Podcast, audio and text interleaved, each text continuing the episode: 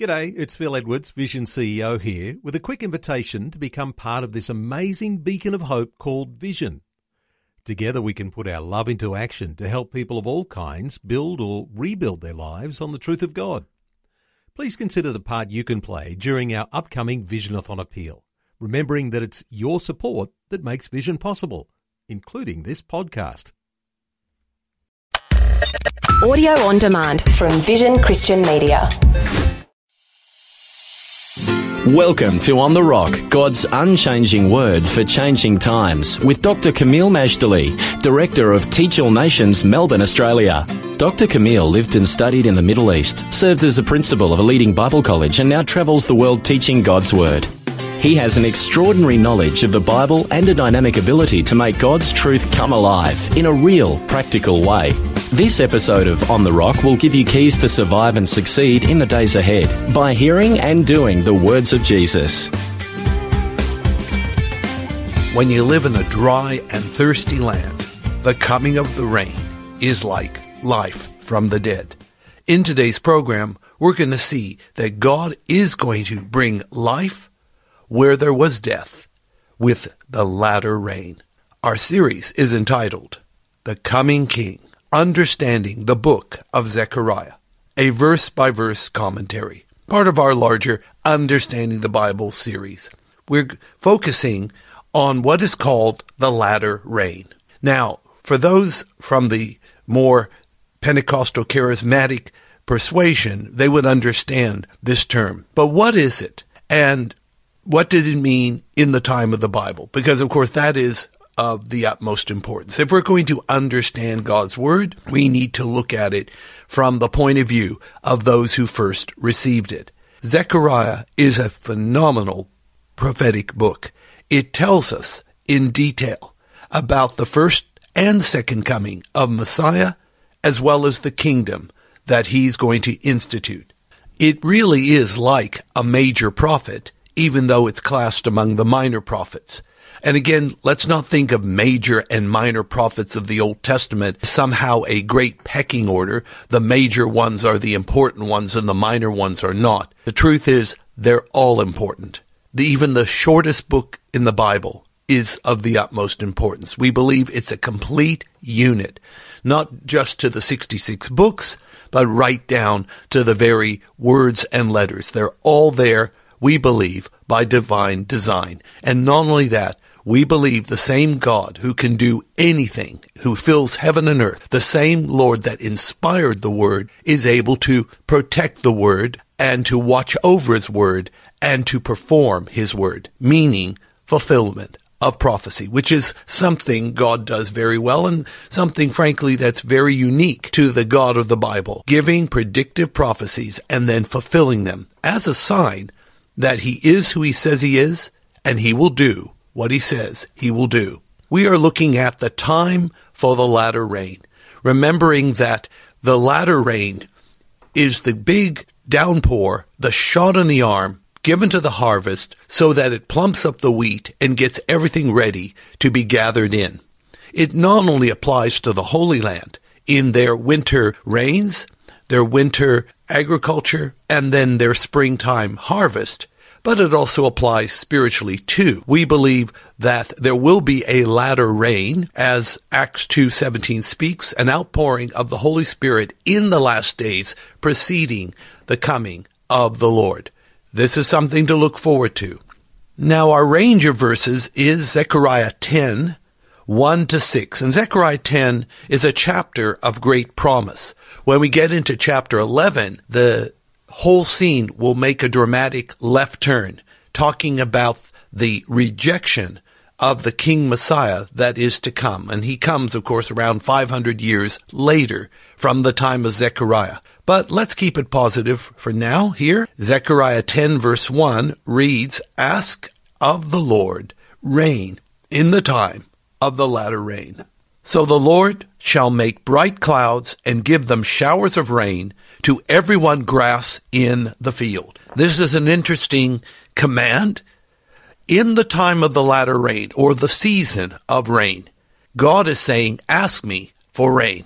Don't just take it for granted. Don't just presume. seek me and seek me diligently, knowing that I, the Lord, according to Hebrews 11:6, am a rewarder of those who diligently seek me. And if you seek God for an outpouring of the Spirit, for renewal, for restoration, for revival, it sounds like he will answer that prayer. He will not only give fluffy white clouds, the showers will come down, the grass will become green, and everything will be better because we took the time. Indeed, we had zeal for seeking God's outpouring. Friends, I've said this so much. What the Western world desperately needs above all else is revival. It's the only solution for the problems we face. And if we seek God diligently in this time of the latter rain, good news, He will give it to us. Now I want to read to you from the entire passage of Zechariah 10 verses 1 to 6. Again, it's Zechariah 10 verses 1 to 6. Ask ye of the Lord rain in the time of the latter rain. So the Lord shall make bright clouds and give them showers of rain to every one grass in the field. For the idols have spoken vanity, and the diviners have seen a lie, and have told false dreams. They comfort in vain, therefore they went their way as a flock. They were troubled because there was no shepherd. Mine anger was kindled against the shepherds, and I punished the goats. For the Lord of hosts hath visited his flock, the house of Judah, and hath made them as his goodly horse in the battle. Out of him came forth the corner, out of him the nail, out of him the battle bow, out of him every oppressor together. And they shall be as mighty men, which tread down their enemies in the mire of the streets in the battle. And they shall fight, because the Lord is with them, and the riders on horses shall be confounded. And I will strengthen the house of Judah, and I will save the house of Joseph, and I will bring them again to the place them, for I have mercy upon them, and they shall be as though I had not cast them off, for I am the Lord their God, and will hear them. This is Zechariah chapter 10, verses 1 to 6. Our lesson here is called It's Time for the Latter Rain. Now, friends, I want you to take particularly close attention to these verses that are being shared because just as you hear Zechariah speaking to the people of his day around the 5th century BC, this is exactly where we're at today. We are at a time of the latter rain, and we need to seek God for the latter rain, which really represents an outpouring of the Holy Spirit and revival. When this happens, it can change everything. Not only for us as individuals, not only for us as churches, but also for our community, our nation, and indeed the world.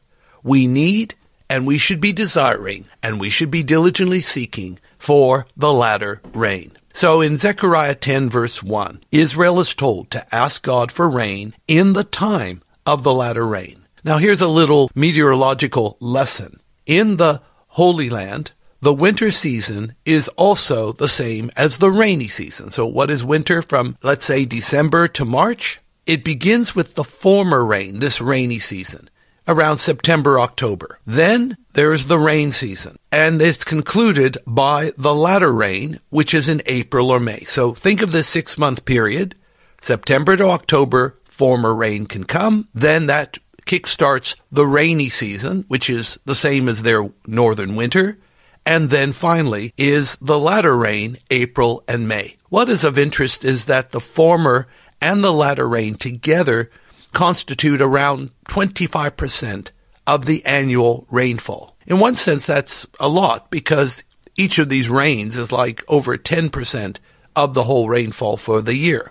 And there is a correlation between the former and latter rain and the rain season to church history itself put it to you this way. We believe the church was born on the day of Pentecost, as outlined in Acts chapter 2. This day of Pentecost was like the former rain, which comes down on the land, softens the earth, and prepares it to be plowed and seeded. And then throughout church history, there were periodic visitations of revival. This is over a period of 2,000 years. But we believe in fulfillment of Acts chapter 2, verse 17, that just before the end, before the Lord returns and brings his kingdom, there'll be a latter rain, just as it is in the Holy Land. And this latter rain is a universal outpouring of the Holy Spirit. Because on the day of Pentecost, there was an outpouring of Holy Spirit, and it happened on the approximately 120 disciples of Jesus, who all happened to be Jewish Israelites. But this latter day outpouring will not be limited to Jewish believers. It will be, as it were, on all flesh. Sons and daughters shall prophesy. Young men shall see visions and old men shall dream dreams. That's why, just as Judah was invited to pray for rain in the time of the latter rain, God is now telling us to do the same, to pray for revival, an outpouring of the Holy Spirit, a outbreak of the fear of the Lord, which is the beginning of wisdom and causes us to depart from evil. And if we do all that, he will bring the bright clouds, showers of rain, and grass in the field. Now we go from this wonderful exhortation to talking about idols and diviners. Let me read Zechariah 10 verse 2. For the idols have spoken vanity, and the diviners have seen a lie, and have told false dreams. They comfort in vain. Therefore they went their way as a flock.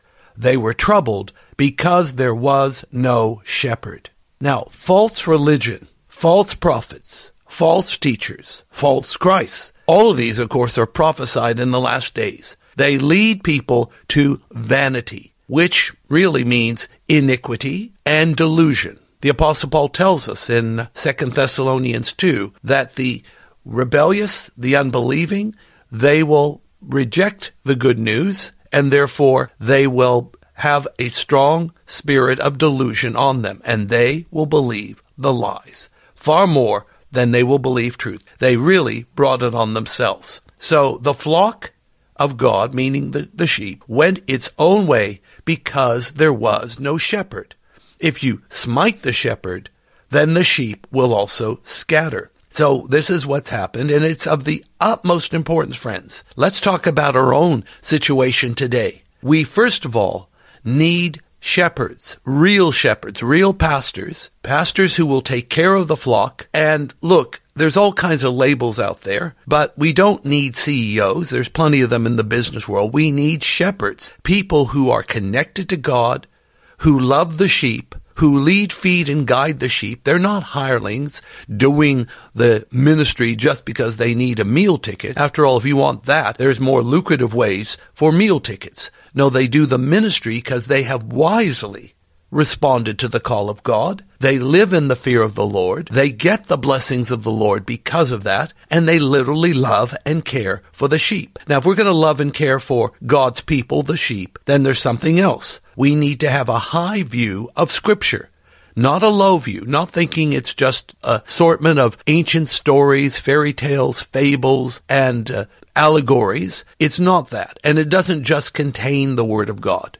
No, no, it is the Word of God from Genesis 1 1 to Revelation 22 verse 21. The whole thing. It's all inspired. It's all profitable. And the reason we take this view is because it's the very view of the Savior himself. He said repeatedly, the scripture must be fulfilled. The scripture cannot be broken. And we don't live by bread alone, but by every word that proceeds from the mouth of God. Take the high view of scripture teach the whole counsel of God to the people, and make sure you also welcome the Holy Spirit. Otherwise, you're in danger of becoming Pharisaical or legalistic. The Holy Spirit brings liberty. The Holy Spirit quickens God's Word, and the Holy Spirit is in harmony with God's Word because He's the one that inspired it in the first place. Failure to do these things will cause the flock to wander, and especially to wander into the arms of false prophets and false teachers who will lead them astray. Zechariah 10 verse 3, God is going to take action against all this nonsense. Mine anger was kindled against the shepherds, and I punished the goats. For the Lord of hosts hath visited his flock, the house of Judah, and hath made them as his goodly horse in the battle. So God's anger will be aroused by false shepherds, and he will punish the goats, which could be referring to foreign nations who defy God and oppressed his people. God visited the flock of Judah and prepared them as a horse for the battle. Now, backing up for a moment, if you don't have sound pastors and shepherds, if you don't teach the whole counsel of God, if you don't welcome the Holy Spirit and let Him have His way in the church, then what happens is people will be starving, people will be dried out because they're not drinking of the rivers of living water. So guess what? They wander and they wander, as I said earlier, into the realm of the idols and the diviners, people who are offering a spiritual experience, but it has nothing to do with the Bible, nothing to do with the Christian faith. It's an alternative thing. And then, well, it's not going to be a pretty picture. So God takes action. He is aroused. He will visit the flock. He will prepare them as the battle. And then in verse 4 of Zechariah 10, there's an amazing promise. Out of him came forth the corner, out of him the nail, out of him the battle bow, out of him every oppressor together. The corner, we believe, is actually the cornerstone. Judah will bring forth the cornerstone, namely the Messiah, the Christ, as prophesied in Isaiah 28:16, Ephesians 2:10, or actually 2:20, and 1 Peter 2 verses 6 to 8. The Messiah, the cornerstone, will also be like the tent peg, bringing stability and security. He will also be the bow and the ruler, the oppressors and despots together, because God's solution will be his Messiah, who will in many ways be like a one man army. Which leads us to Zechariah 10 verse 5 and they shall be as mighty men which tread down their enemies in the mire of the streets in the battle, and they shall fight, because the Lord is with them, and the rulers on horses shall be confounded. So these rulers raised up shall tread down the enemies in the mud of the street. Also, they will, God will be with them to confound and defeat the riders on horses. So there will be a response from God raising up, well, pretty tough guys out there to oppress the oppressors. These are the mighty men. And then finally, in Zechariah 10 verse 6, Judah is strengthened. Let me read it. And I will strengthen the house of Judah, and I will save the house of Joseph, and I will bring them again to place them, for I have mercy upon them, and they shall be as though I had not cast them off, for I am the Lord their God and will hear them. God will strengthen Judah and save Joseph. Now, what this means, Judah, of course, represents the main tribe and the southern kingdom of Judah, and Joseph actually represents the northern kingdom of Israel, Ephraim, the ten tribes that broke away from the house of David in the days of Rehoboam, son of Solomon. Well, God's going to save them both. He's going to bring the two, shall we say, divisions of the promised people or chosen people into one. He will bring them again to place them back in the land or take them from exile and bring restoration to their home. God's mercy on Judah and Joseph will be so great, it will seem as if they were never ever rejected or ejected from the land. God will hear them and he will be their God. Now that sounds like a total restoration. Our lesson is called It's Time for the Latter Rain. And our lesson for life is this. Pray for a spiritual latter rain, and God will bring down an outpouring of redemption, renewal, and revival all at once. I will repeat. Pray for a spiritual latter rain and God will bring down an outpouring of redemption, renewal, and revival all at once. Remember to sign up for the free monthly Issachar teaching e-letter by going to our homepage. Issachar will help you to become future ready through articles on scripture, victorious living, and current events in the light of God's Word. You can also visit us at our Facebook page, Teach All Nations, Education, and thank you for liking our page. Let's pray. Heavenly Father, thank you in Jesus' name that it's time for the latter rain. Let your people be diligent seekers, that you will pour out revival, which will bring healing and restoration to our land and can help solve many, many problems. We thank you for this prospect and let us take full advantage of it through Jesus Christ our Lord. Amen. Today's On the Rock was brought to you by Teach All Nations. If you would like more information about this ministry, to download podcasts, view our online store, attend special events, sign up for our teaching newsletter, make a donation to support this ministry, or to invite Dr. Kameel to speak, log on to www.tan.org.au or write to us at Post Office Box 493, Mount Waverley 3149. Thanks for taking time to listen to this audio on demand from Vision Christian Media.